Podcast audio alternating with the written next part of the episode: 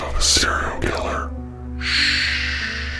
Hey, guys, and welcome to Secrets of a Serial Killer. Um, I'm Janice Oakley, and this is my son. I'm Nick Adams. Yep, Nicholas Adams, and he is gonna. Um, we are going to be profiling basically two serial killers each week. We're each going to pick one, um, and we're going to delve into all the the things that they've done and just cover just basically an overview of each one of our serial killers. And then we're going to do a little something different and include some secrets of that particular serial killer um, and have like some facts that are little known to the public um, things that you would find interesting about each each serial killer. Um, today i'm going to be doing ted bundy. And I am going to be doing John George Haigh, the acid bath killer. So basically, we thought it might be good to start off with a notorious serial killer like Ted Bundy, and then one maybe that you haven't heard of. So um, we're going to, I guess, delve right into Ted Bundy. You want to do him first, Nick, or would you like to do yours first? Which one? Let's do like? Ted first since he's the bigger serial killer of the two. Yeah, absolutely. So we're talking about Ted Bundy. He is uh, one of the most notorious serial killers of the 20th century. Most everybody knows who he is um, just by his name. And we're going to do just like a little chronological thing. So he was born in um, November 24th, 1946. And he was actually born Theodore Cowell. Um, and he was born in Burlington, Vermont. Um, his mother was named Eleanor Louise Cowell. And the reason he was born in Vermont, his family wasn't from, from Vermont, but his mother was unwed at the time. Her family lived in Pennsylvania. And during that time period, you kind of have to think back of way things were.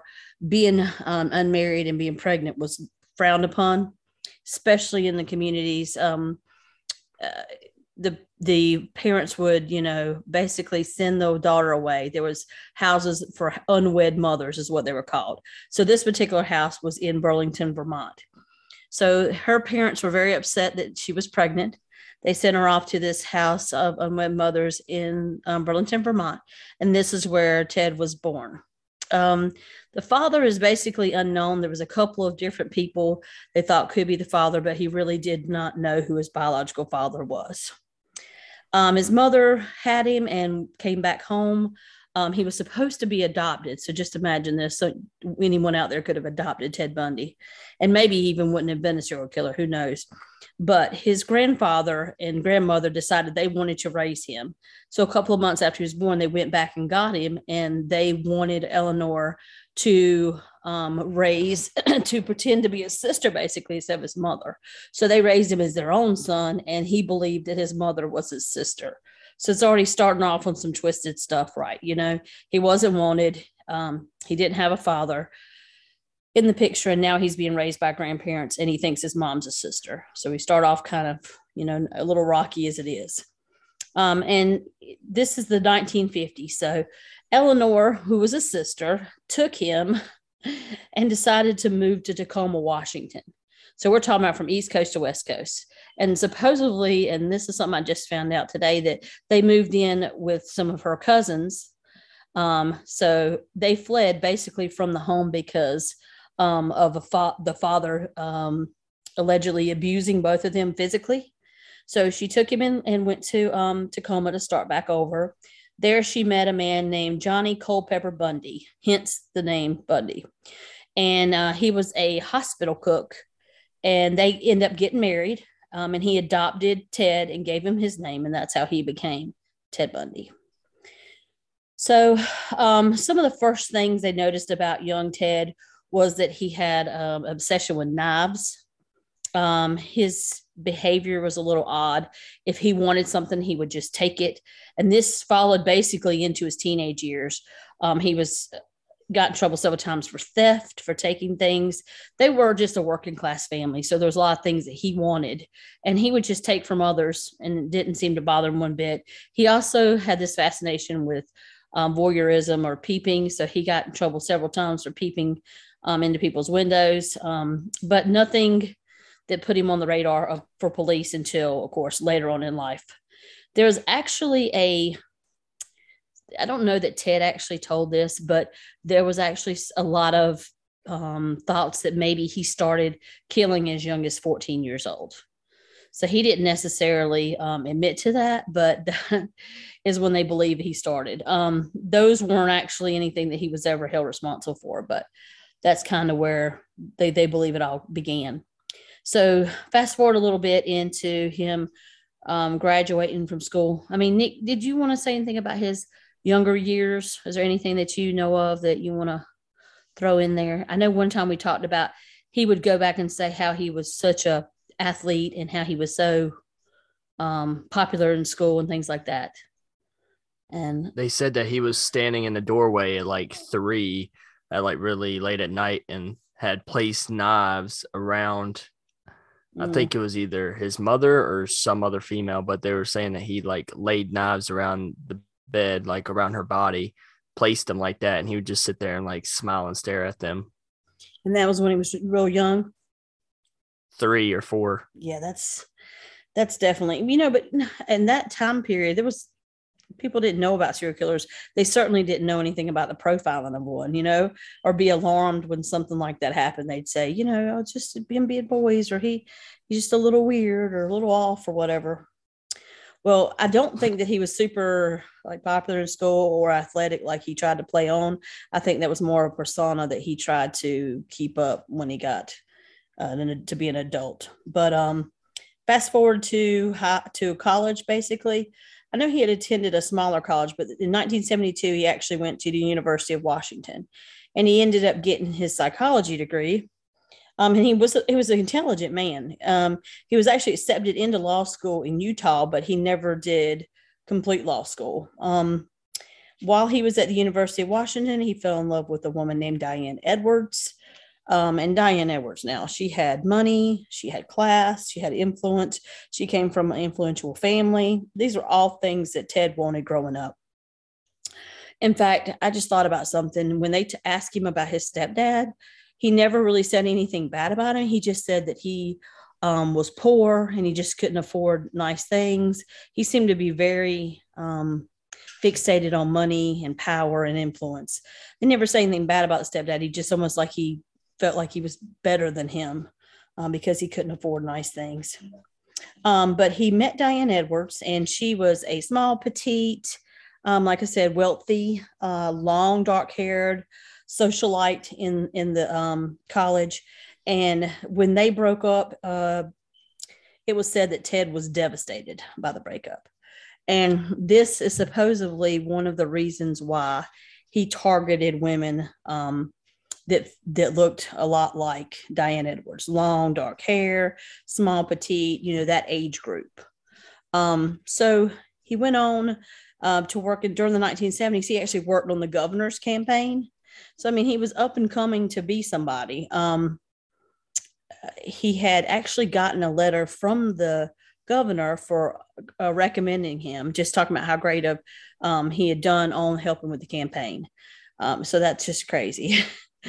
Um, he traveled from Washington to Utah and in those states between. And during that time when he traveled, those states started missing women. They they started having women, young women becoming missing in Seattle and in Oregon, Utah. Uh, stories during that time period began circulating um, of witnesses that had last seen um, their girls or their women that were missing with a dark haired man. And he would actually use his real name. He'd say, Hey, I'm Ted. And so other people would even say, yeah, they, they left with a dark haired man named Ted. Um, he had a little brown Volkswagen Beetle, which is his infamous car. He used that um, throughout um, his murders until he was taken to prison the first time. Um, so that was, uh, yeah, it's just like, oh, yeah, we just saw him leave with Ted. So it was real I don't know, suspicious, but he did use his real name. Um, his MO, I guess you'd say, is that he needed, um, he would use like that he needed help from them. So these women would see a young, handsome, educated man, um, and he's very charming, and he would sometimes use crutches or put his arm in a sling, you know, to appeal to their um, feeling sorry for him or um, wanting to help him. He would sometimes carry a bunch of books and have his arm in a sling and he'd drop the books or whatever. Anything he could do to get their attention or to get them to trust him or any of that. That's kind of what he would do. And then he would lure him into his vehicle. And then from that point on, um, let's just say all but uh, maybe one person ever survived. So let's see. And that person is Carol DaRonch. And that was 1975. So she actually was shopping at a mall and um, she was approached by a man who identified himself as a detective and said there was a problem with her car, like someone had attempted to steal it or something like that. And so he was, you know, well mannered, and she believed him, and she went with him. And when she did, she, she it actually actually watched a documentary on her and her story, and she said that she trusted what he said. You know, you trusted authority in the seventies. Um, she was going with him to go down to the police station um, to find out, you know, what had happened with her car. And she said the only thing that really set off an alarm was when they were walking out to his car. It was a Volkswagen Beetle and not like a police car or something like that. And he, um, you know, blew it off and said, "Oh yeah, I'm under, I'm in my personal car today or something." And so she went ahead and got in the vehicle. Now, once she got in the vehicle, things immediately snapped, like changed. He attempted, he put handcuffs on her. He attempted to hit her with a crowbar. Somehow or another, I don't know how, but she was able to get away from him. And she's the only person that that is actually known to have gotten away from him and was able to actually go and um, tell the police what had happened. So he actually fled from that scene and um, he wasn't caught for uh, it was i think it was a good amount of time that he actually had that she had had that happen to her and then he was actually caught. And the only reason he was caught is because he was pulled over by police. So they had the description of the vehicle and there was a lot of them during the 70s a lot of people had these cars and his happened to be like a bronzy brown color. So um, i guess that's what they were looking for. They pulled him over and sure enough old ted had crowbar a mask in there um, some rope some gloves and so they arrested him for possession of burglary tools. And this was like um, august 16th 1975 so they, they weren't able to actually at that point charge him with Mrs. DaRonch's um, abduction, but they had needed some time. And a lot of times police will do this. Um, if they have anything else they can charge him with, it's a lesser crime to hold him to keep him from being out on the streets. Um, that's what they'll do. So they charge him with possession of burglary tools, and then they worked um, round the clock to try to link him to the abduction of Carol. Now he actually um, was charged with uh, abducting Carol and was um, let's see, I think he was actually charged with or actually convicted of aggra- aggravated abduction, which is kind of an understatement considering he, he tried to hit her in the head with a crowbar. But that's what he was charged with. And he actually got sentenced to 15 years. So that was his first time he was found guilty. Um, during that time period, there were investigators in in the three states we talked about: Washington, um, and Utah and Colorado, they were all um, trying to connect Ted with these unsolved murders that they had. I mean, they're they're basically finding bodies every you know all over the place. Um, he didn't have any specific place that he would dump bodies, anywhere from the woods to you know on the side of the road, that kind of thing. It didn't really matter. There was not a, a rhyme or reason to that. But in let's see, I think it's December 30th, December 30th, 1977. Now he's been charged with this and he is defending himself in some of these other um, murder cases. And he thought that he was, um, he would make his own defense because he had, you know, aspired to be a lawyer, an attorney. And people say that he really did a great job. He's very charismatic, handsome, um, smart, and he did a good job. Nick, didn't you say something too? You were telling me about what the judge said to him. Well, that's later on when he's uh, in Florida when the judge says what he says oh, to him. Oh gotcha. So we you tell me about that then when that's that's actually after he some other time passes. So he is in there, and this is the like I said, the 30th of December um, in 1977, and he's in Folsom Prison. He is um, defending himself. So he asked to go to the law library and he actually was it was during a trial for a Colorado woman. He he is going to the law library and he actually jumped out a window um and escaped from Folsom prison that way. Um, that he was caught after eight days, and thank goodness there's no reported. Who knows? He might have just a long time, eight days, but there's no reported murders during that time. So they caught up with him pretty quickly. Um, but it was not but a few months later um, he actually was in Folsom Prison, and he's one of the very few people that's been able to escape from there.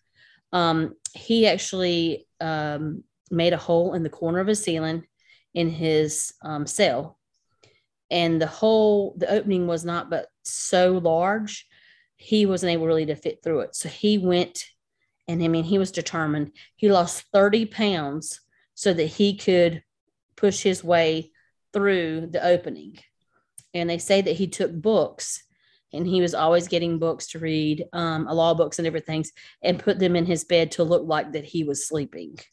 So this actually was really smart and it bought him some time. He was missing for 15 hours before anyone at the prison noticed. So he had quite the jump on them, you know, and by the time he they they realized he's missing, he had a big head start. excuse me. So he made his way to Tallahassee, Florida, Tallahassee, Florida. Now this was, I guess this was from December. So he really did not waste any time. No, no, I lied.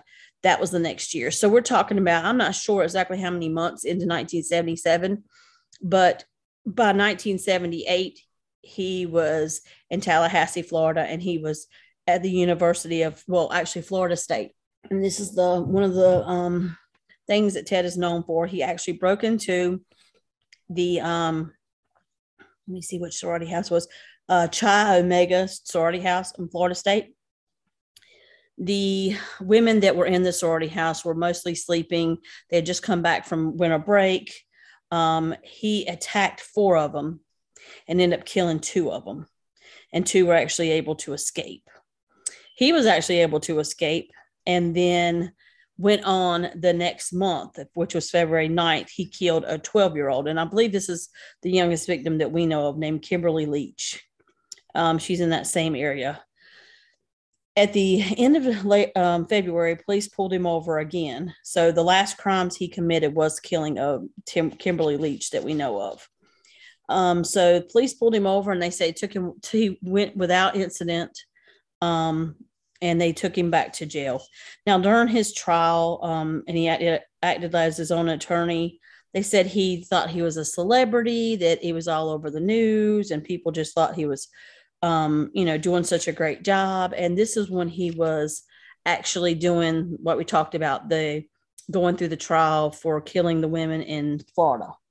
And so that was where the judge said what you were talking about, Nick.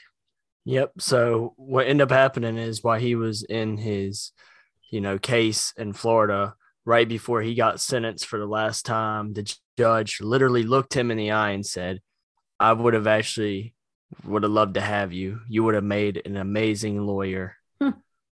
So he did a good job. I mean, it, of course, the evidence was overwhelming against him. But for a judge to give you a compliment like that, that you do such a, a good job, it's really kind of sad because, you know, like, hey, if you weren't a serial killer and you weren't, you know, a murderer, then maybe you would make a heck of an attorney. You know, it's just crazy. Well, he went on to get a life sentence, of course. And um, he actually, during that time period after the life sentence, he confessed to killing 36 women, which was more than what authorities actually knew. And it's it's not 100% sure how many women he killed his mo was that he liked to rape them and then beat them to death. Um, he wasn't a he didn't usually shoot people or anything like that. He liked it to take a while. And then he had nine years in um, on um, death row. And during that time period I'm, I'm almost certain that the death penalty had kind of been on the back burner. They hadn't been um, putting people to death and that once they had some politicians come in that reinstated the death penalty, he was one of the very first ones to get the death penalty. Like it's almost like they were making a statement by saying they picked five different men, five of the ones that were the most horrendous murderers and which is kind of crazy because most of them were probably the most mentally ill. Those were the ones that they they gave the electric chair, which he actually got the electric chair in Florida, and that that was considered Old Sparky. It was infamous electric chair. actually had a nickname. So he was um, given the electric chair on January 24th, 1989. Um, a lot of people that, you know, looked into um, Ted and studied him all said that that it was a disservice that he actually got the death penalty because there's so many things we could have learned from him and from researching um, doing testing on the on the brain and different things that we could learn more about serial killers. So sad thing is that they only had nine years and there was very little that know that they know that he didn't tell them. Um, so uh, we were actually, and this is something I'm going to talk about too. We were actually watching a um, a documentary, and it's a really great documentary from uh, 2020. It's called Crazy Not Insane, and it features a, psychiatrist named Dorothy Lewis. And she was very controversial during the 70s and the 80s. And a lot of times people thought she was on the serial killer sides. Um, but she actually has a lot of insight um, into the minds of serial killers and what causes things. And basically believes that serial killers are not born, that we, they're situational, they're environmental, they are, they are victims of trauma and that kind of thing. So um, she's one of the ones who said that she felt like it was a disservice that he um, that he had not been further studied. You know, so during our podcast, we want to definitely get all the secrets. So we got some secrets for you from, from for Ted. Some things that maybe people didn't know, especially um, with Ted being so charismatic and everything. Uh, most people don't know that he grew up with a speech impediment. I mean, he struggled with it. Um, and that he actually was um, very close with his grandfather. And now this man was named Simon Ca- um, Cowell, which is funny, not not to be confused with the one from American Idol or anything like that. But his granddad, according to uh, fellow family members, now Ted really never said anything bad about his granddad, but fellow family members actually said that he was abusive and um, that he would physically beat um, Ted and beat Ted's mother, and uh, that he just ruled with an iron fist. And so there's some things we didn't know about him. There's also a lot of um, things said about his granddad that he possibly sexually abused Ted, but he definitely exposed him to porn, to watching porn. And a lot of that porn was, of course, um, very violent porn. So we did know at least that. Now, we were talking about Dorothy Lewis before. Dorothy Lewis actually had on her um, documentary that she thought that maybe Ted was, um, that his grandfather was actually maybe his father, insinuating that maybe um, Ted's granddad had um, raped his his mother and they actually were able to rule that out with some DNA tests. But that was always something that they were thinking that could possibly, you know, could be a possibility. So they never did figure out who his biological fathers were. Father was. There was at least two men that um, that they named, but neither one of them uh, were, you know, like I said, in his life or um, taking care of him. Another thing was that he, of course, grew up thinking his mother was a sister and didn't actually know that she was his mother, biological mother, till he hit adulthood. So that's some twisted stuff there. I mean, to think all this time you don't even know who you are or who your mother is to you, you know, that had to be psychologically damaging to him. Um, Dr. Lewis actually interviewed in like 1989 um, his mother, um, who was still alive at the time. And she said, Ted's mother, she just said, quote, um, I will be glad when this is over, end quote. So basically, um, Dr. Lewis was like, I can't even imagine a mother saying that, you know? It's like, well, the sooner they fry Ted, the better, basically, is how she feels about it. So that kind of shows you what kind of relationship his how his mother was towards him. If she was ready to be done with him, that's just something else.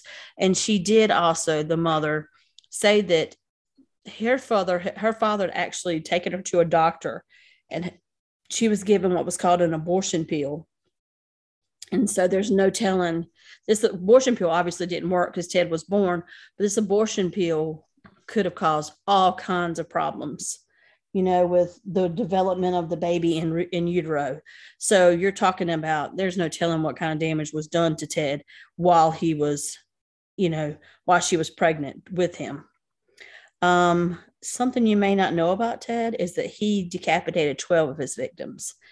Um, they don't usually talk about that. Everybody talks about how charming he is. He actually kept those heads of those women as souvenirs.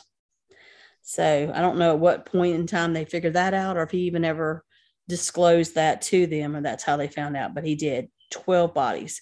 Another thing he liked to do was to groom the bodies, um, you know, brush their hair, make, you know, make them look nice and everything. And then he, wherever he had them at, he would continue to go back and visit the scene of the crime and rape that victim after postmortem uh, until the body was too ravaged with by animals to to do to do anything with. That's just so twisted. Um, something else you might not know about him is that he actually offered help to the FBI to catch Gary, Gary Ridgway, who was the Green River killer.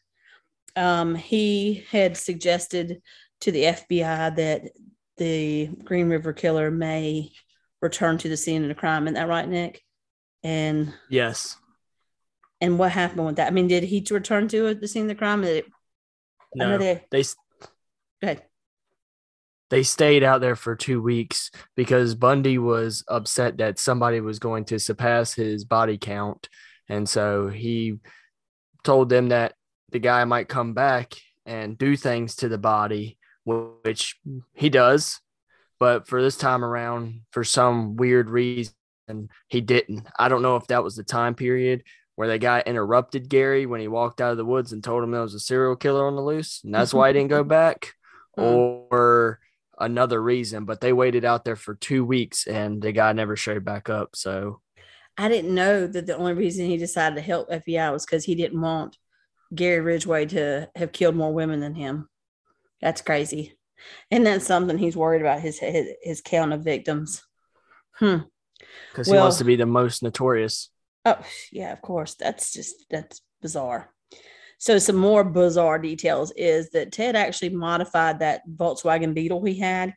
He actually took the seat out, the front passenger seat, and removed the inside door handle so that whenever he got the woman into the vehicle and closed the door, she had no escape. She was not able to. She actually was laying down because there was no seat there in the floor in the um floor basically and so if he was able to hit her with a crowbar or to knock her unconscious she could lay there and he could just drive and no one even know that he had a, a, a someone knocked out laying in this car and they were uh, weren't unable to escape from him because he was at, he removed the door handle so he was really thinking ahead on that one um also, and this is kind of funny. So you always think of the serial killer as being a horrible person from start to finish. So Ted had actually some good qualities. Um, in 1970s, and I'm not sure, I think it's early 70s, he actually worked as a suicide prevention counselor. And he was he was um, recognized for saving countless lives of people who want to commit suicide. And that is just bizarre for me to think that he was such a good counselor that he was able to keep people from hurting themselves, you know, and ending their lives. Um, he also was a hero. I mean, who knew? He saved a three year old little boy who was drowning at a lake. I think it was in Seattle called Green Lake. Um, he they said that he just ran right in the water and saved this little boy without even hesitating one bit. So he was actually a hero. So I don't know what happened along the way, but he did have some good um, things that he did too, which you know far out far underway the bad. But okay, another thing that he did was that he actually um, asked a witness named Carol Ann Boone. During his trial, she was on the witness stand and he asked her to marry him. And of course, I don't know what she said at that time period, but she ended up actually saying yes to him. And after he was sentenced, he she actually had his a daughter one year later. So he has a daughter out there.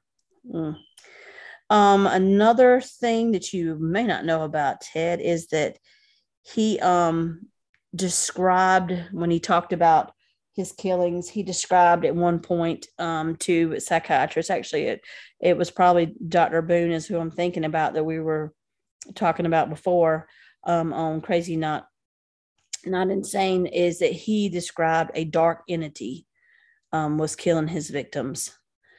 So, I mean, I don't know if you want to elaborate any more, Nicholas, on what what you remember from that, but super super scary. I mean, and and it could be that he had multiple personalities, or could be that he, you know, just wanted to blame, you know, some other dark entity. And it's oh, it's not Ted. Ted's great. Ted's this, but you know, the dark entities who did that.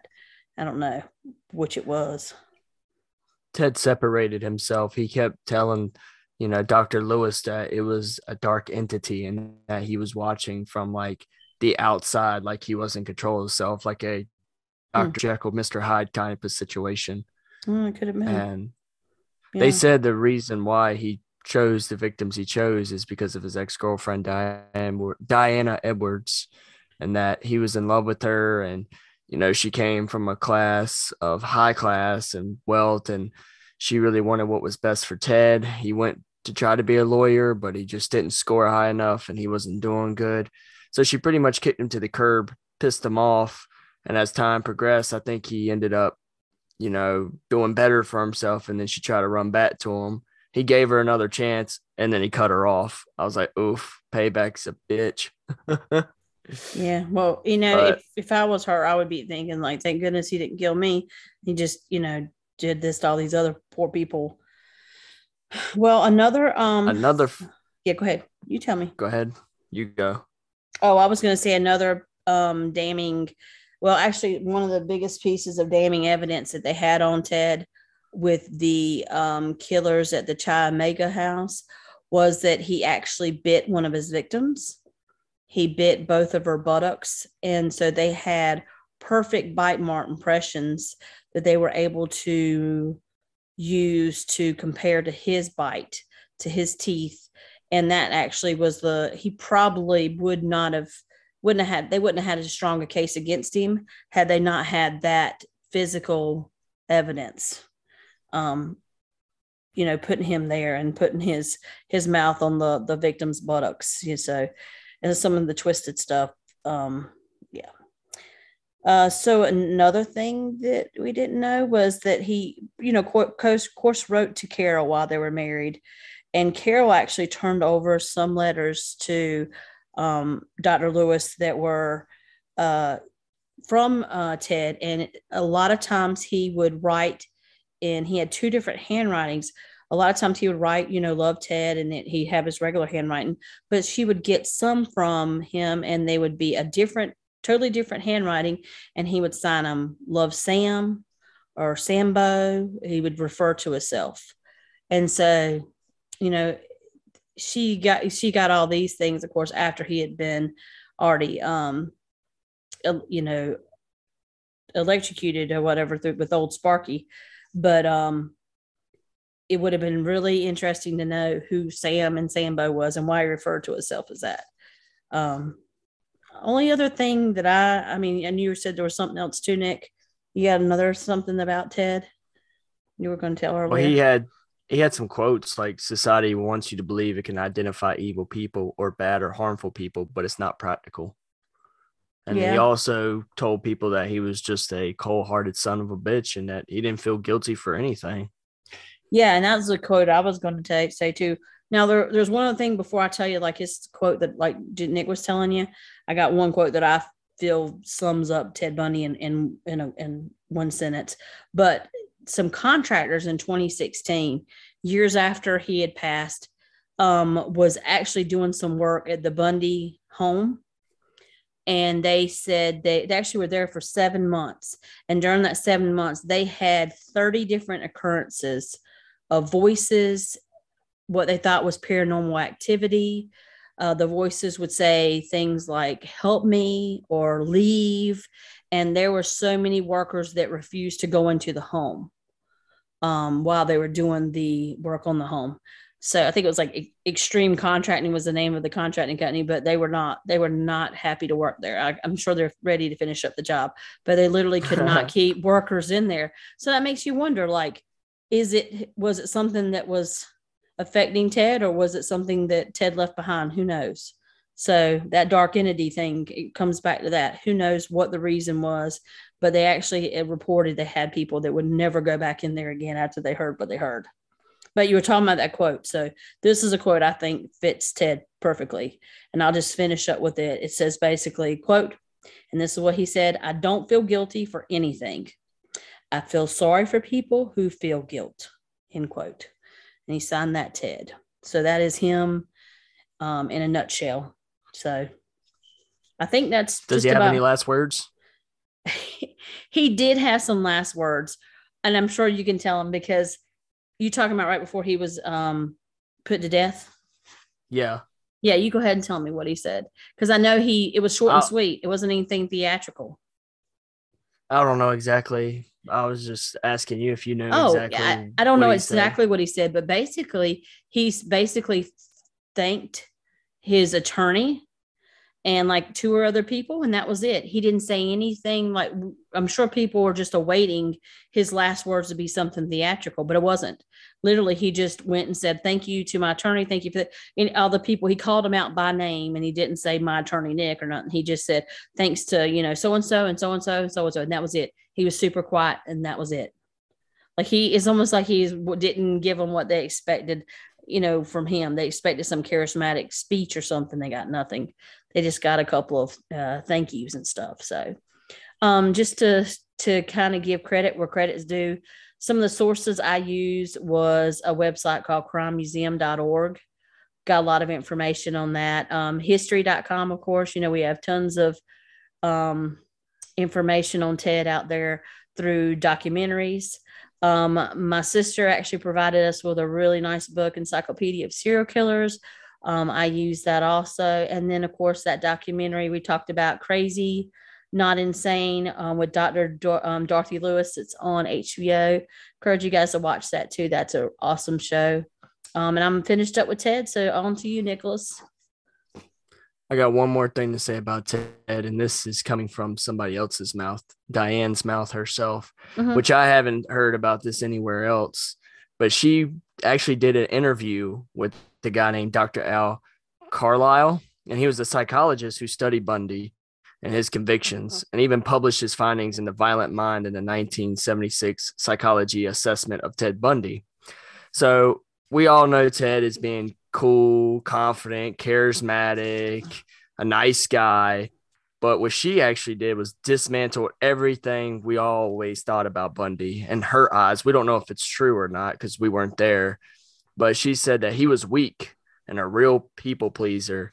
And when they would have arguments, he would be pitiful and weak and no tone to her. And that was her main criticism about him that he wasn't strong and he wasn't masculine, which that might play a part in his little lie of, oh, mm-hmm. oh, I used to do sports. Probably yeah. not. Mm-hmm. And and and if he got if she got mad at him, he did some things like felt apologetic about it and he wouldn't even stand up for himself. Hmm. That's very so I, I, don't know. Very, Maybe very. it's because he cared about her and loved her, and that's why he like walked on eggshells because he didn't want to lose her.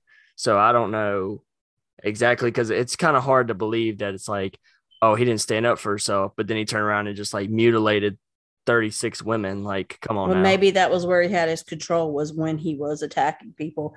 If you think about it, he was probably demasculated, like put down and everything by his mother. If his, his mother said, I can't wait till this is over with, just basically saying fry Ted as soon as possible because it's inconvenient for me, then obviously she didn't have any kind of empathy, which is the case with him too. He has none. So yeah, maybe mom was like that. We were no granddad was. Who knows who else talked down to him or put him down? Who knows? You know, and that affects a person. So yeah, and that came off of wiki.ng. That's where I just got that information from, which I never knew anything about that at all, but she's trying to keep her life as concealed as possible because obviously she's famous now in a way because she dated Ted Bundy and Mhm. kind of the reason why he was killing all the girls that looked as exactly like her or in a way look like her. Mhm. So yeah, I would want to be a private person too if I had to go through all that hell. Yeah, because there's, you know, he has where he has people that are, you know, not fans of his. He had fans too. I mean, we had a woman that was willing to marry him and have children with him. Mm, so, yeah. I heard his daughter keeps her life private too because she Oh. doesn't want to be out there. I wouldn't either. I mean, would you want to be the serial killer's daughter? I wouldn't want to be. You know, I would worry that maybe something genetic or something I was carrying, you know, come from my father's. So I'm sure she wants to keep it se- keep it secret. I wouldn't want to be bombarded with all the stuff from my dad. Heck no. So, all right, So that was awesome. that's That's Ted Bundy. That's yep. So our next killer that we have on the list was from a long time ago. His name was John George Hagen. He was born July 24th, 1909 in London, England. He killed about six people, but possibly nine. They don't know exactly. Coaching or shooting them and then immersing them in acid. And he was hung on August 10th, 1949. So John had a kind of a crappy childhood as well. He grew up in a very strict religious household. And a problem with those is sometimes when you force religion on a child, when they become adults, they end up going the wrong direction. But like I said, it's 1949. But John grew up in a very strict religious household, and his parents were Plymouth Brethren, which I don't know exactly what that means, but the Brethren, I know what that is, but I don't know. His father lost his job at an electrical plant just like a few months before Hagen was born.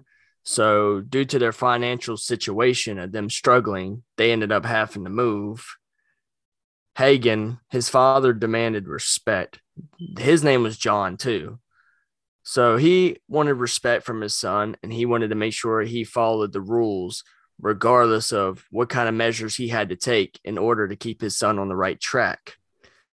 His dad was a little bit I want to say off, but he would try to scare his son. He had a scar that was on his forehead above his eye, and he told his son that he's been marked by the devil for sinning. And if he doesn't get his life together and he doesn't go down the right path, that he will end up with the same fate. And it scared Hagen. It really scared him. I would have scared too. I would have been like, oh, fuck that. My dad's crazy. So John was having a lot of dark thoughts and he couldn't express them to his parents because obviously they're going to be like, oh, you a demon. You need to get an exorcist or, you know, what crazy shit they've been saying to him. Who knows? So in 1920, he started drinking his own pee. And in the same year that he started private school, they think that it started developing to be a part of his sadomasochism. Sadomasochism Mm-hmm. early stages of it. People who enjoy urination may not have indicated of any mental health issues or disturbing dark thoughts, but or underlining problems, but it's connected to humiliation. And the people who do urophagia may tie it with pain, humiliation, and associated with sexual gratification. John was plagued with a nightmare that haunted him. He saw crucifixes that turn into trees, and then it would start raining, pouring down on his head. And instead of water, it was blood pouring down on him. Oof. Sheesh. Hmm. The trees started swinging back and forth like it was in the middle of a cyclone, but there was no wind. And the trees were bleeding from the bark. He was frozen in fear and couldn't scream. That's what I hate about dreams. Can't stand them. The Jesus looking man took a cup and filled it with the blood dripping from the tree and urged Hagen to drink it. So this is Hagen's dream. Yeah. So this is like the nightmare that he's having that he's seeing these crucifixes that are just turning into trees. And then as he's walking through the forest, these mm-hmm. trees are bleeding blood through their bark. And it's raining on him but instead of regular water, it's blood. And then he's frozen. Like all of a sudden, his body just stops and he can't move and he can't scream. Yeah. and so this guy, go ahead. go ahead. So you think this is this these dreams he's having is because his dad used religion to scare fear into him or to keep him behaving or whatever? Most likely so. In a way, I feel like it's a little bit connected, but I think also church having something to do with it, and I'll get there in just a moment. Mhm. But the guy, he looked like Jesus, looked like a really like deformed Jesus. He would take a cup and put it against the tree and then let the blood run into the cup until it was full. And then he would hand it to John and urge him to drink it. And then he would wake up. It terrified Mm. him and it dominated his thoughts. He did communion every Sunday and he was told that the wine in his cup was the blood of Christ. So that could also play a role in it too. You're having these nightmares of this Jesus evil figure, like an evil Jesus coming up to you, handing Mhm. you a cup of blood. And, you know, now you're being told when you're awake at church that, hey, your wine is the blood of Jesus. So I could see where it scared him Yeah. real badly. Mm. But he used his religion, pain, and love, and he combined them all together. And it was just not a good, good thing. He loved his dad, but he was scared to like get on his bad side. And he never mentioned the nightmares or any of his feelings towards him at all. He got really good at lying at school. His parents rather keep up appearance than moralities. So they rather keep up the Christian, oh, we're a good family type of persona than to, hey, look, we're not actually that great and we struggle as humans as well. So that was the problem as well. I mean, he sang in the choir and everybody loved it. And as long as he keeps up the looks and speaking of a Christian, they would treat him as such neighbors, other churchgoers, family members. In 1926, he graduated and he worked as a mechanic. He hated it. He rather make money and not do a lot of work for it. So he rather work a little bit and make a lot of money. So he wanted to be rich by barely doing any work at all, which that's not how life works at all. Right. He worked for an insurance company. And then while he was 21, he was assigned to a construction project in Africa with a big payout. So he loved the feeling of luxury and getting paid for barely any work at all. He found out the only way to make more and do less work was to steal it. Mm. Hmm. He started stealing from his job to the point that his boss was starting to realize that a lot more money was missing because he was starting getting more bolder. But since they didn't have no concrete evidence to pinpoint John as the culprit, everybody knew either way. They just couldn't 100% prove it, but the boss knew, his coworkers knew, and they just fired him. So he was humiliated about that, but it's sad. The embarrassment bothered him. He started a business while he was staying at his parents'. Due to the stress of church and running a business, he dated actively. As a handsome man, he was in high demand, but he didn't settle down until he met a 21 year old woman named Beatrice Hamer. She was too good for him. She was headstrong. She paid her bills. She did everything she needed to do. God, where are you at? I need you in my life. They dated for months until 1934. They got married and then got a home together. So he moved out of his hmm. parents' house and moved in with her, and they had their own place so he could get away from that lifestyle that he didn't want to have. His parents hoped that he would settle down and be a good Christian boy. Weren't they Mm. wrong? He stopped going to church altogether, so his parents thought, hell, he picked hell over salvation. Yeah. Mm. Now with the wife, and now he needs more money to support not himself, but her. He went from being a petty thief to a con artist. So he was looking through the newspaper and saw that this guy actually conned a dealership out of their cars and ended up getting arrested, but he got a lot of money from it before he got caught. So John formed his own plan and he conned a struggling dealership and used credit of fake names and bought the cars that he made payments on so the dealership believed him. So he continued to make payments on them. And so the dealership believed that, hey, these people actually bought these cars when they didn't. He was just using false names. Oh, So they believed him up until he sold the cars and then the payment stopped coming in. So he sold the cars and made money off of it. And then the dealership's like, why did he stop paying all of a sudden? All these cars just got bought. Now all of a sudden nobody's paying anymore. So, oof. It worked for a while, but he got lazy and he ran the same scheme over and over and over again until he got caught. Stupid. Yeah. He made thousands. He made thousands in 1934. And then he got arrested and went to prison. He wrote to his parents and his wife, telling them that he's a changed man and that he's sorry. And he was trying to boohoo to the judge, saying, Oh, you know, I'm a struggling husband. And I lost my job and I'm not doing too well. And I'm, you know, a 24 year old that's struggling, you know, trying to gain empathy from the judge, right? hmm Well, he wasn't in there that long. He got out of prison and he moved back in with his parents. He was doing so good, his parents gave him money and started a dry cleaning business. So the reason why he moved back in with his parents is because his parents believed this phony baloney garbage, but his wife didn't. And then she found out that she went with his kid. Mhm. So when the baby was born, she gave the baby up for adoption and then turned around and divorced him wow. and we don't know anything about her. She just disappeared after that. Like nobody knows. She probably went on and lived her life, got away from that crazy guy. Glad she did though. Oof. So with his cleaning business, he had a partner.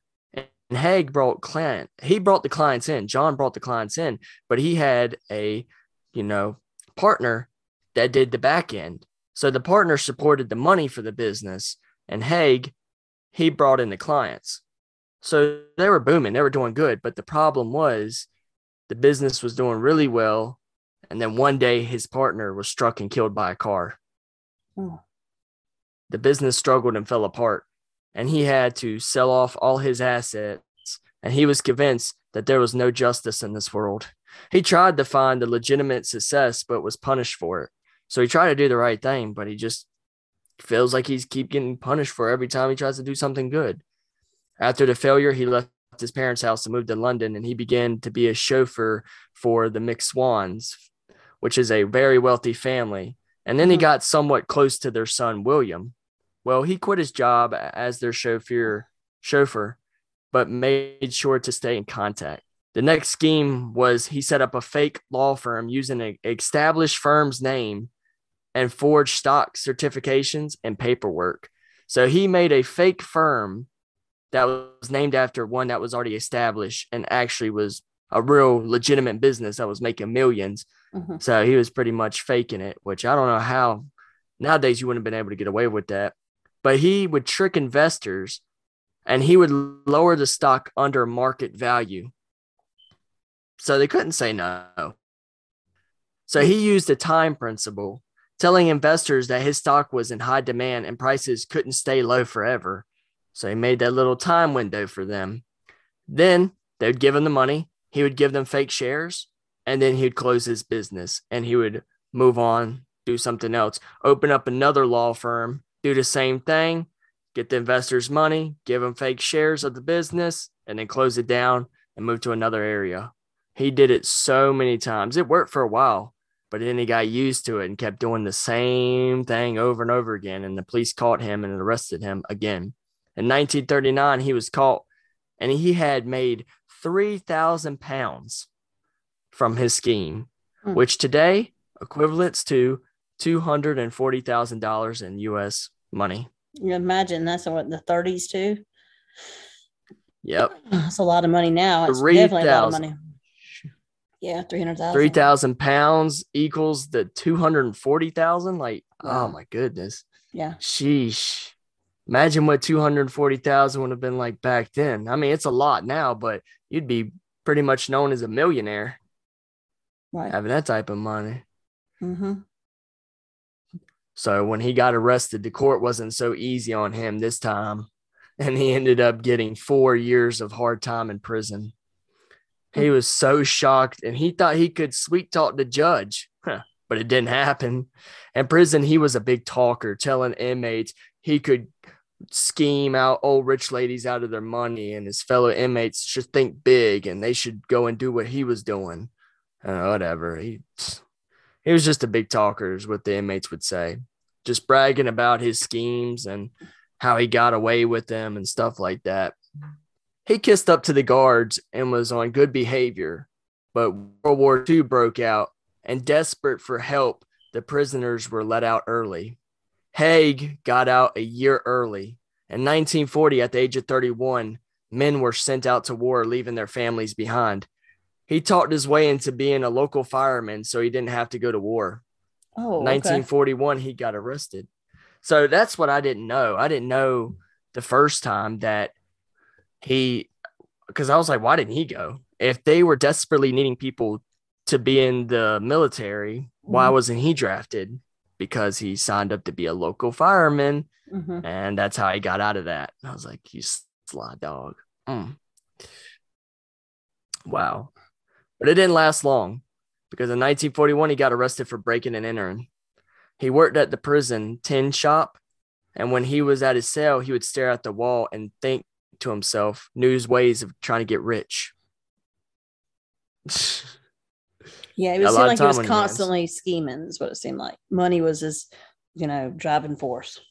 Yeah, so he would work at the tin shop, come back to his room, stare at the wall, and just think of schemes all day long to try to get rich. it's funny because they talk about that now, like they call them quick rich schemes, and they always say that like every time I watch a YouTube video about finance or something, they'd be like, "This is not a get rich quick scheme." So it's Mhm. like they're taking shots at him. It's hilarious. Now that I think about it, he would go as far as holding other inmates' letters hostage and charging an extra fee until he got in trouble. he was scheming on them too. Wow. I'm surprised they didn't beat his freaking tail. hmm I mean, all they had to do was like just gang up on him. I mean, I'm looking at a picture of him right now. He's not that big of a dude, so Mm-mm. it wouldn't have been hard to beat him up, especially if there's more than one of them. Yeah. He got more time added to his sentence for his involvement. Well, he came up with a new scheme each week, but never thought about the long term of it. So he would think of a scheme, do it, get caught each time because he just didn't come up with a scheme that would last long term at all. Haigh failed and it pissed him off, and he thought he was smarter than the guards and the warden. He vowed next time that his plan would be foolproof. And the longer he thought about his plans, the darker they got. Mm. He realized every time he got caught, there was someone around to tell on him. hmm He learned a lot about murder from his fellow inmates. But one thing he noticed wrong in their story was they always left evidence behind for the police. He believed if he came up with the way to get rid of the body and no evidence, then he would be unstoppable.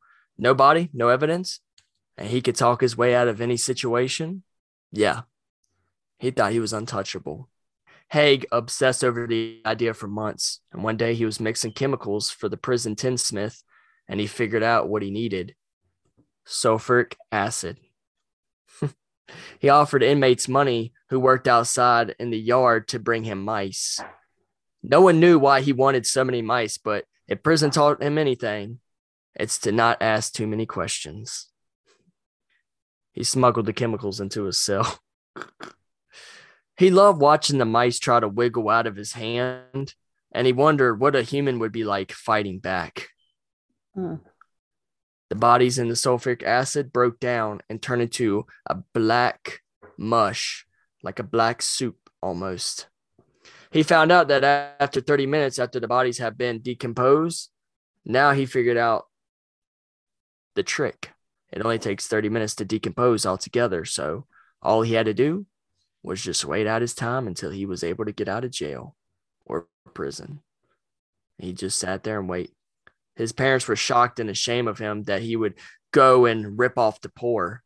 He begged his parents for forgiveness and told them that their religious beliefs demand to give him a second chance. I don't know where he got demand from. He said he read the Bible in jail and that he saw the light. They believed him because they wanted nothing but the best for their son and they wanted to be able to trust him and know that he was going to do the right thing. But all he was doing was giving them false hope once again. He, he milked his parents all they could give him. He moved back to London and he took a job as a salesman. Then he got himself an apartment. Then across town, he got himself a basement at another apartment.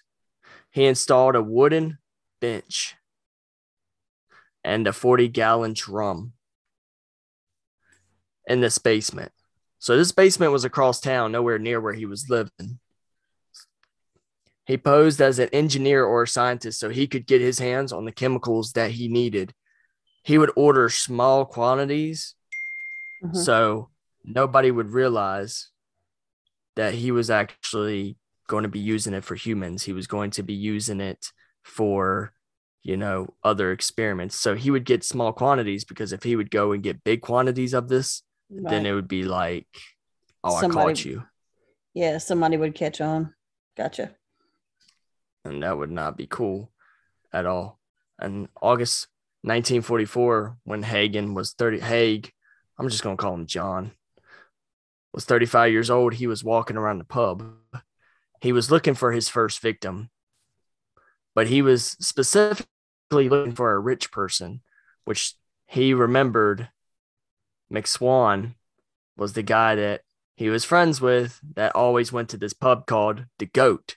So he spotted him and he watched him. Creepy. So after some time, he accidentally bumped into William, like, oh, it's good to see ya. You know, stupid. he bumped into William and he started catching up, and they got super close within two weeks. William was telling John that he just didn't want to go to the military and that he was scared because he didn't want to go to war and die, which I feel the same way. I wouldn't want to go to war and die either because he had no other chance, no other choice. Right. So he begged John, like, hey, can you find somewhere to hide me? Can you find me somewhere to take so I could like wait out? And John said, yeah, I'll take you somewhere where you can hide out until the war's over with. And he said that he would help him and that he would be in charge of his financial situation and his checkbook. He agreed, and then they met up with his parents and told them the plan and that he wouldn't be talking to them or they wouldn't be hearing from him from a while. It only made it easier for John, a lot easier for him. So in August 1944, he took William to his basement. As William was crouched over, looking at his tool, he hit him over the head three times and killed him instantly.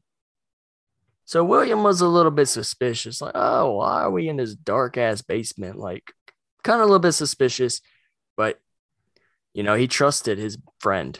He Yeah. thought John was his friend Hmm. and led up to his death. So that's sad. That's really sad. As he was laying on the ground, John was a little shaken up, but he had to get to work. He stole his watch and wallet and he felt fear and adrenaline and he had a flashback of that nightmare. He made a small cut in the back of William's neck and he filled the cut with the blood and with the evil grin he drank it all. Now that right there, that's not confirmed though, right? That he was drinking the blood of their victims. That's just what he said, right? Okay. No one knows if it's true because later on, when he got arrested, he admitted to like two other murders that they never could find, figure out. He Mhm. said one of the guys was named Max, and like nobody could find Max at all. And then he had another one where he said it was a woman, but he couldn't come up with a real good story about her. So they're like, this dude's fabricating. So they don't know if that's true or not. Yeah. Sounds like something that came out of a movie. Yeah, Cut the back of his neck, filled the cup up. As I looked at the camera that was across from the body, I gave it evil grin and just drank it. Like, come on, man. That don't sound that sounds fabricated as hell, yeah. you know. So who knows about that part of it? But yeah. Well, he put William in the drum and he closed the top of it and he waited overnight for the results. He was too eager to sleep, so he was pacing back and forth until morning. He opened the barrel and saw black sludge, and it smelled like rotten eggs and death. He stirred the body, and it come to his surprise, it hadn't dissolved. It still had fat and bones, but he ran out of time and he dragged the drum outside into the backyard, looked around and made sure nobody was around, and he dumped the drum in the yard and carried the drum back inside. So that was kind of dumb of him, regardless of where he's at, taking the drum outside, even though it still has fat in it and bones. Yeah. It didn't dissolve all day. So he was like, I ran out of time. But I don't know what he means about running out of time. I mean, nobody is coming into your basement. I guess when it came to the financial situation, I don't know. Because the war wasn't close to being ending yet. So I don't know what he was in such a big hurry for to dump it. He could have waited a few more hours or a day or so. Who knows? So after that, he would actually write letters to William's parents and he would actually write letters to his friends as well. He got so good at forging William's handwriting that nobody knew that it was John actually writing these letters. He went as far as going to Scotland and actually writing letters from Scotland and sending them back to London just to just to try to keep up the rouge. And I'm thinking, whoa, like that's crazy. So he ended up being able to forge his signature to, to the point where he got all his money, he got all his tenants. So, what a lot of people don't know is William actually had his own apartment complex where he was paying, like, he, you know, people were paying him. He was their landlord. Mhm. And so, all that money that was going to William was actually going to John instead now. So, everything William had, John now owns. Wow. So, And so everybody why- thinks that he's just off on vacation, not trying to avoid going and being um, sent to war, but he's really dead. yep. And Okay. he kind of set it william kind of set himself up for that because Mhm. he trusted john but he told his parents oh i'm going into hiding and y'all are not going to hear from me for a while Right. And then Mhm. john's going to be in charge of my checkbook and my financials Yeah. People are very trusting, very trusting. john's going to have my car keys too and he's going to take care of my kids and wife he's going to you know take i mean god forbid dude what else are you going to give the man And you might as well here john take my t-shirt while you're at it that victim made it super easy on him. very easy he's probably the easiest all the other serial killers are probably sitting out there jealous but so he brought it back in there. And so he was writing some letters to william's family. Well he started gambling his money and he started getting low on the money. So he came up with the plan. One night he wrote william's parents a letter saying that he would like to see them. The war wasn't always uh, almost over yet but he said that he was back and that he was hiding and that this is his location and that they should come and see him. Hmm. so they believed it. So they show up at the basement not knowing. They're standing outside and john tells them hey we have to go in one at a time. Well they're actually nice. Donald and amy actually like william you know? He was their chauffeur. They thought he was a great guy. He was friends with william. He's gone as far as you know being there with william when william was telling his parents that he wasn't going to be around and that they wouldn't be able to contact him. So they trusted him. They thought he was a great guy. So donald goes into the basement and he's right behind him. Well he shuts the door and he doesn't give Tom, donald time to really think about anything. And he picks up another weapon and he shoves it right into the back of his skull. Hmm. and ended up killing Donald and he fell on the ground. Well, he was trying not to make a lot of noise, so he grabbed Donald and he slid him over away from the door. And so he was like, All right, Amy's next. So he went out there, brought her in, boom. I think he shot her or hit her over the head, one of the two, but he took care of her as well. Mhm. Well, what he figured out from his last mistake that he needed more than just sulfuric acid. So he had hydrogen, I think hydro, hydrogen chloride. Mhm. Yeah, Yeah. So like that. hydrochloric acid and Hydrochloric, there it sulfuric. Yeah. Sulfuric acid. So you combine those two then instead of just doing sulfuric. Okay. Yes. And it actually worked a lot better. Wow. And what I mean by that is John actually before he, he committed this crime, he went and got, you know, like a mask, gloves, took off all his clothes and put like a like a uh, scuba diving swimsuit on. hmm I don't know how that's going to prevent him from getting acid on him, but okay. Safety first, right? I mean, it could eat through your swimsuit and into your skin, but whatever. Maybe I could thought- see if it was like DNA, but whatever. And so this time around, he cut both of the bodies up. He cut both of the bodies up and he took them. He said it took him a while, you know, cutting the bone along with the muscle and just separating it. So he took it and he put it into the, the barrel, the drum, whatever you want to call it. And he had both of them mixed in there. Well, he waited waited, waited. The next day he came back and looked at it. It was nothing but black soup. And he just stirred it like he did with William, but this time around there was no fat or bone left over. It was just all liquid. So he took the drum and he had a drain and he just poured all the black liquid down the drain. Easiest crime he's committed so far when it comes to disposing. William was the easiest, but as far as you know, disposing the body, that was his best one so far. Mhm. He went to this law firm and another place and told them that he was William. And so his parents had died. And so all their fortune had came to him. So he ended up getting himself a place, an Onslow hotel. Well, he would tell, you know, other people, including, you know, Amy's brother, that they went on vacation, that they went to America, and that's why they're not here. So he would write letters pretending to be them and sending it off to family saying, Hey, we went to America. We don't know when we're going to be back. Hmm. It made her brother a little bit suspicious at first, but then, you know, after a little bit of convincing over time, it was like, Hey, you know, I trust you now, John, whatever. Because he was good at talking people over, but this guy had to take a little bit more time. So I think, yeah, yeah, I think it was either them or the next people. I think no, no, no, no. Sorry, they didn't have a brother, but they did write to the family. I'm talking about the next victims. My bad. So after he got done with them, he ended up getting himself another property. Not only he was living in the Onslow Hotel, which is a luxury hotel, he actually got himself another, excuse me, a building that's in the projects that was ran down. So this time around, he invested the money into more things.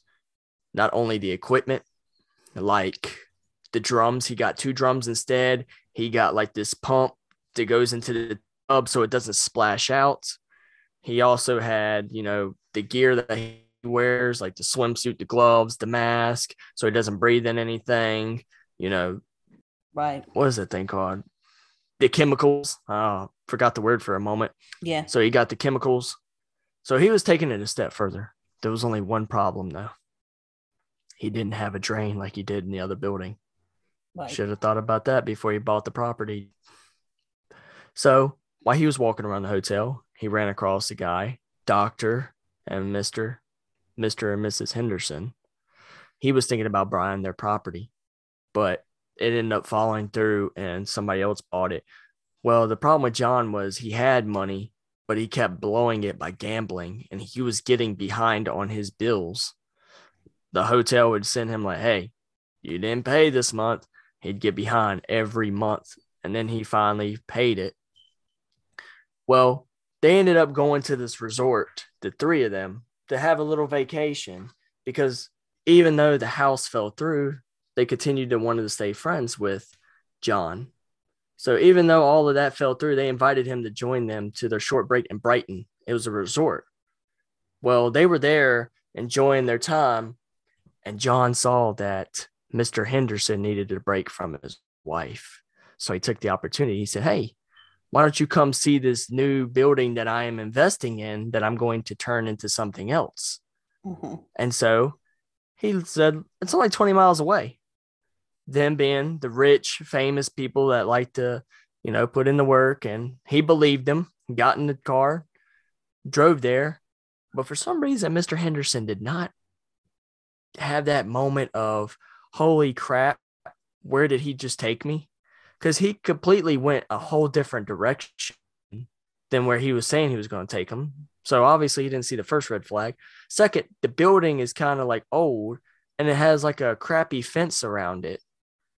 But he just didn't care because he trusted John, same way William and his parents did. So they brought him. He went into the house. And when he went into the house, he closed the door behind him and he pulled a revolver out and shot Mr. Henderson in the back of the head, killing him. Mm. Well, he didn't have time to dismember him because his wife is going to be wondering where the heck is he at and where he's been. So he had to make it quick. He just dumped the body into the drum. And he said, I have to go back and get her. So he went back to the hotel. He knocked on the hotel door and he told her, Hey, come with me. Your husband all of a sudden just came down with the illness. He didn't want to make her too frantic, but enough for her to come with him, Right. if you know what I mean. So she goes with them and they get in the car and they drive there. Instead of, you know, telling her the same thing he was telling him in the car, like, oh, look at all these business ideas we can do, blah, blah, blah, how great this is going to be. We're going to make a lot of money. This time he was just trying to calm her down. It's okay. Everything is going to be all right. Just trying to make her feel better and ease the anxiety and, you know, the sadness that she was feeling in her heart.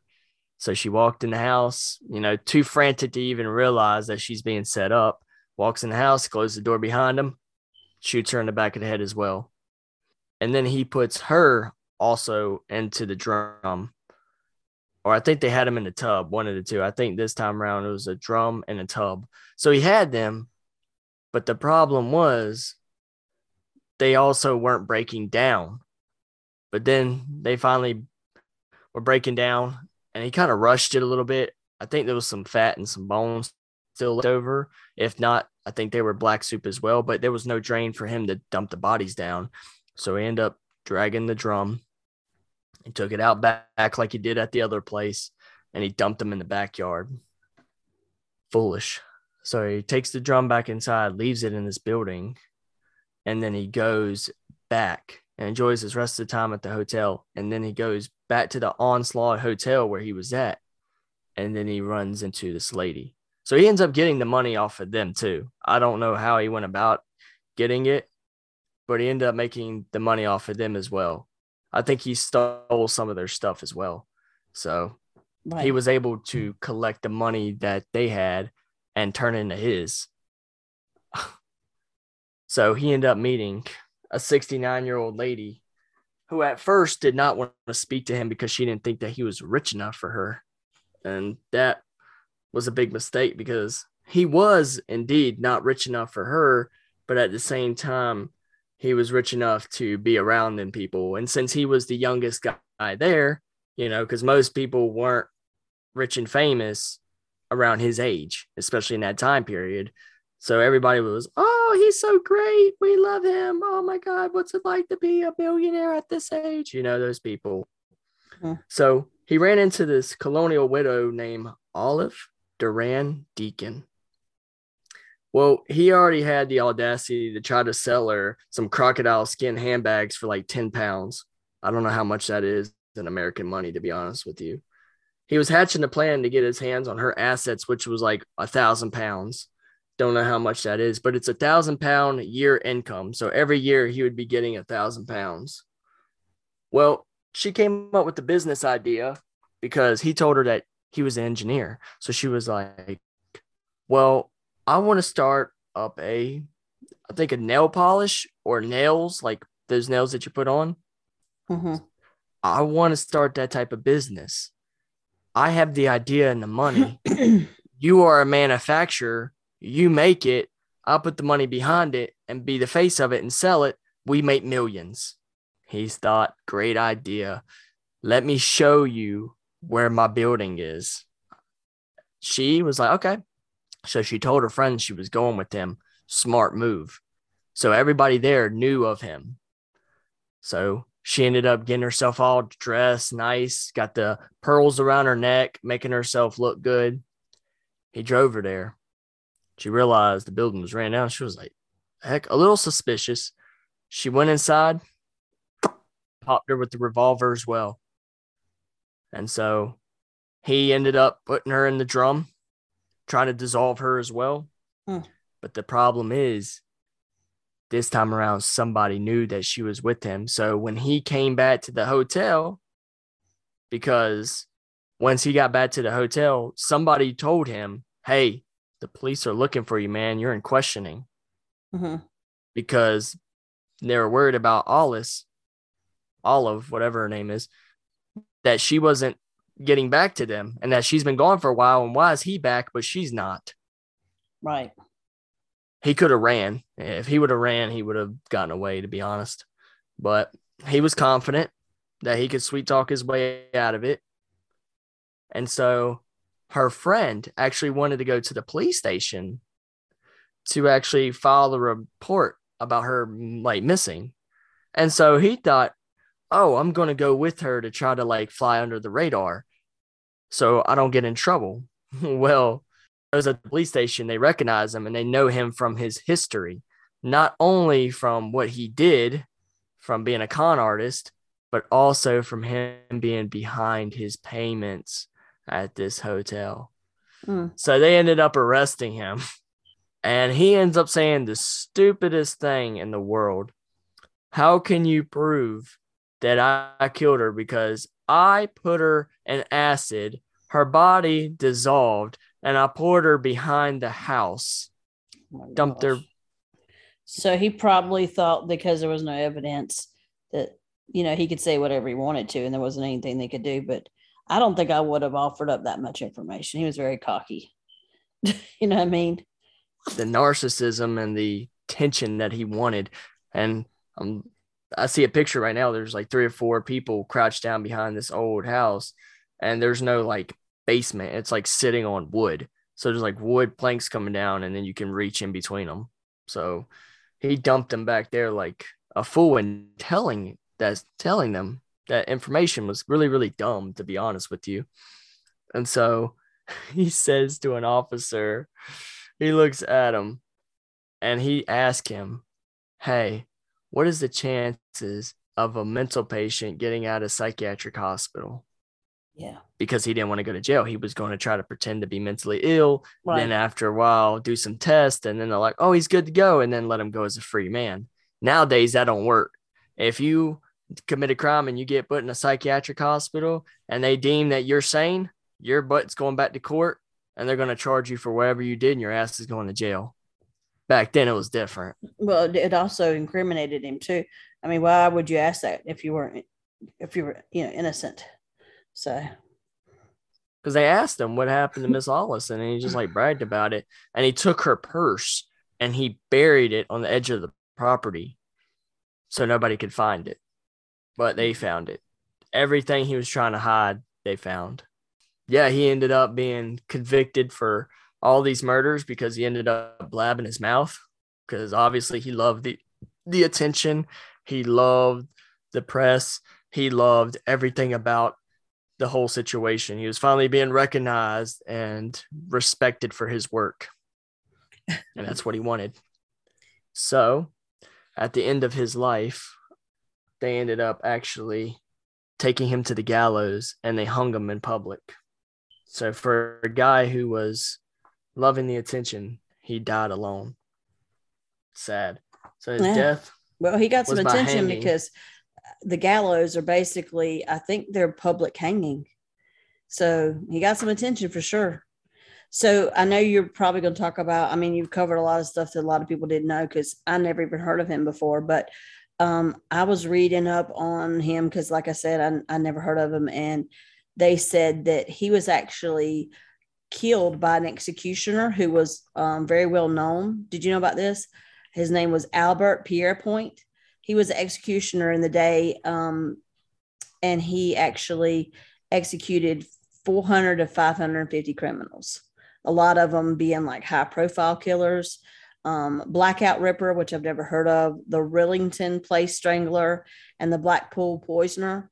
They they were all some of the people that this um, executioner actually you know, killed or hung or whatever during that time. So that's something else. So that dude, he was actually killed by somebody more well known than he was. so I thought that was pretty Wow. neat. So that guy was, was well known for, you know, putting a lot of people to death. That's a that's a kind of a bad job, I would think, but they didn't, I guess, during that time period. We're talking about what England to the UK or something, and that's where this was at. So Yeah. yeah, he was a very um, well-known executioner. So I mean, that's not even really a job now, except for like lethal injection and stuff. And that that person is not well known, of course. You know, there it's that that information is like you know kept private. So, but yeah, I thought that was pretty neat. Pierre, what's the guy's name? It's funny. Pierre Point. What's his last name? But these names trip me out but go ahead. I just thought I'd throw that in there with the execution. I'm like, dang. I mean, he's talking about he wanted attention. Hanging from the gallows is a way to get it because you, you, I mean, I don't think you're hung for a second. I think they have to leave you hanging there for a while. I mean, they want to be. So there's be a few. Good. Yeah, they want to make an example out of you. Mm-hmm.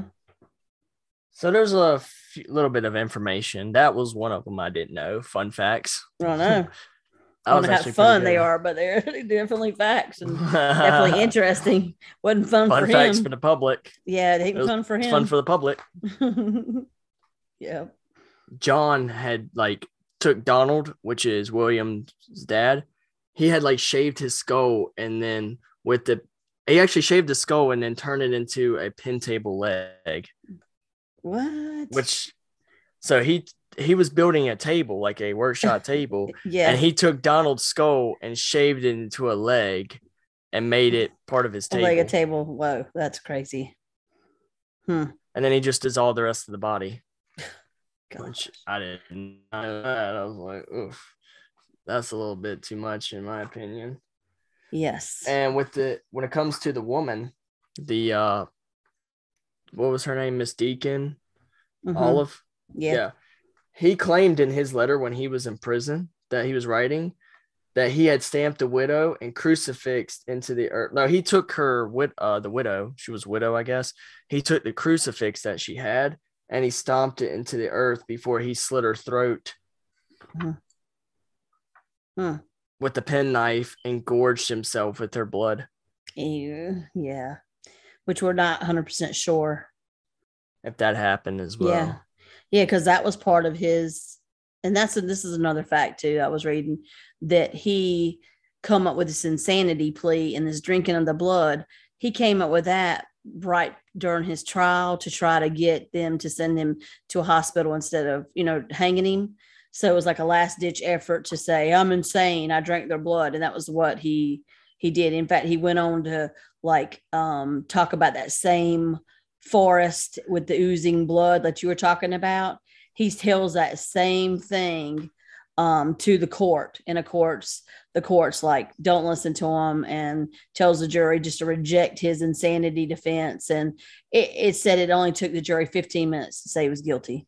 So it was pretty quick, but that was all I think. I mean, we there's no way of knowing other than his word that he actually did that stuff. But I think it was to make him look like he was crazy, you know, during that time period. So they could say he's he's mentally ill instead of, you know, deserves to die. So that's something.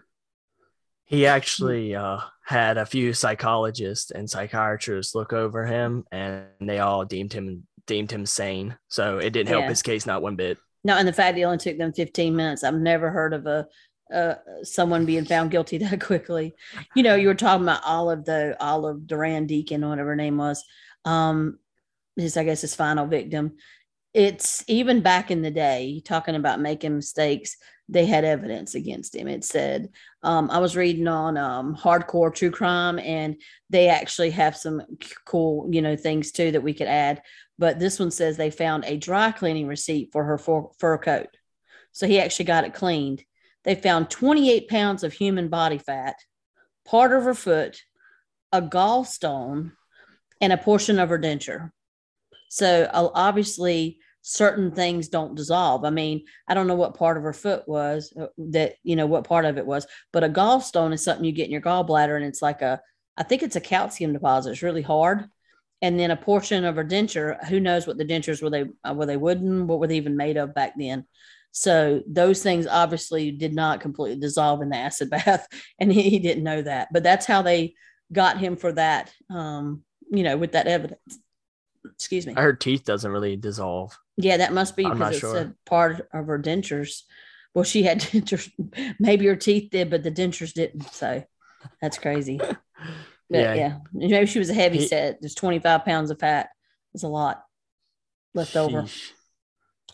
Good God. And he was Russian, which was kind of dumb. You couldn't Yeah. have picked somebody else. Oh, you he mean? just wanted her wealth. yeah, you mean hurrying?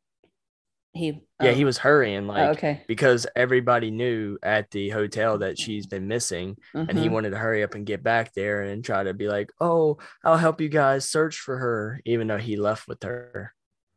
Hmm. Yeah, Dumb. cool. Well, I don't know if he was in the hotel and like everybody saw her walking with him, Yeah, but she did tell that one later by friend. herself. Yeah, but she did tell that one friend. That's all it takes, you know.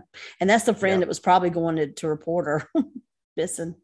So And the problem is, he walked around the hotel and introduced himself to everybody. yeah, mm, probably not the best idea. So everybody knew his name and face. Mhm. And since he said his real name and they had a face, the police was already like, oh, him? Yeah, we know who he is. yeah. Easy. hmm So he had like these bizarre requests, like several of them. I mean, he would talk about he would soon be immortalized as a waxwork in Madame Tussauds Oh, Chamber of Horrors. okay. So that's the actual place in London, England. Um, it's like they have, yeah. Okay, so basically, is they do wax figures of people that are like well known, or you know, like something. I guess because he's a serial killer, he was actually put there. So he agreed to like um be put there, but he did tell her, and this I'm sure you were going to talk about that he left his clothes to her, but he told her that if he was going to be a wax figure, so they make a, a figure out of wax. It's a human sized figure. They put the clothes on it, and they actually have that person um, do a mask, like a, a molded uh, facial thing of it, so they can make sure that it's perfect. They're used to. There's several ha- um, wa- wax museums, but this is the one that's in London, England, and they it's creepy walking through there. They look just like the people standing there, but they're made of wax. Um, so what he did say though, and this is kind of, I guess this kind of goes to show how he was. He said that he didn't mind being in the wax museum after he died, but that she needed to make sure that his clothes were always nice looking and that his trousers were creased and his his um hair was neatly parted. So he didn't mind Yeah. being like a he didn't mind being in her the max the wax museum. He just wanted to make sure he was looking good while he was doing it. And I'm like, oh my gosh, what a what a person worry about something like that and you're going to be put to death. But that museum actually closed up, I think, in 2016 or something. So that's sad. I don't know whatever happened. I'm sure people were probably buying off her wax figures, but I've been to one in the US and I can't remember where it's at, if it was DC or New York or somewhere. But I remember they had like wax figures of like Michael Jackson, people that were still alive. But when you walk up there, it's super creepy because it looks like they're just standing there and it's really them. So I don't know they that I- using them or are they just made like wax figures of them? they just make wax figures. So they have someone like sculpt them out of wax, and then they have that person um like they take something t- to get a mold of their face so that that's very detailed. And then they usually get clothing from them, or they dress um, them in clothing that looks like something they would wear, so that you're able to recognize them. But no, it's a wax figure.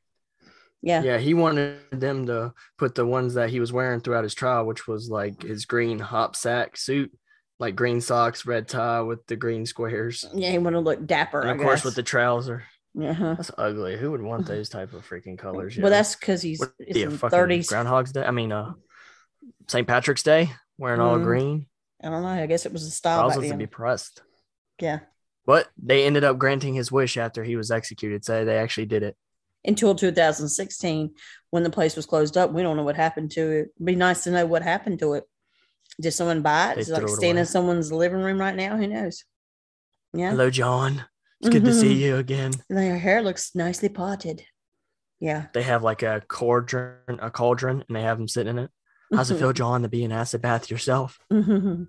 Yeah, that's crazy. But But that's, that's another all I got for him. Yeah, that's another fact that I thought was like crazy that somebody would want to. I mean, he must be pretty well known. Um, oh, okay. And so the um the name of I guess they have an exhibition at that place and they call it the Chamber of Horrors, and that's where he was. It wasn't like he was like 10 most, you know, influential people or something like that. This was like you're in the Chamber of Horrors. So I don't really think that that's that big of a, a thing to be proud of, you know.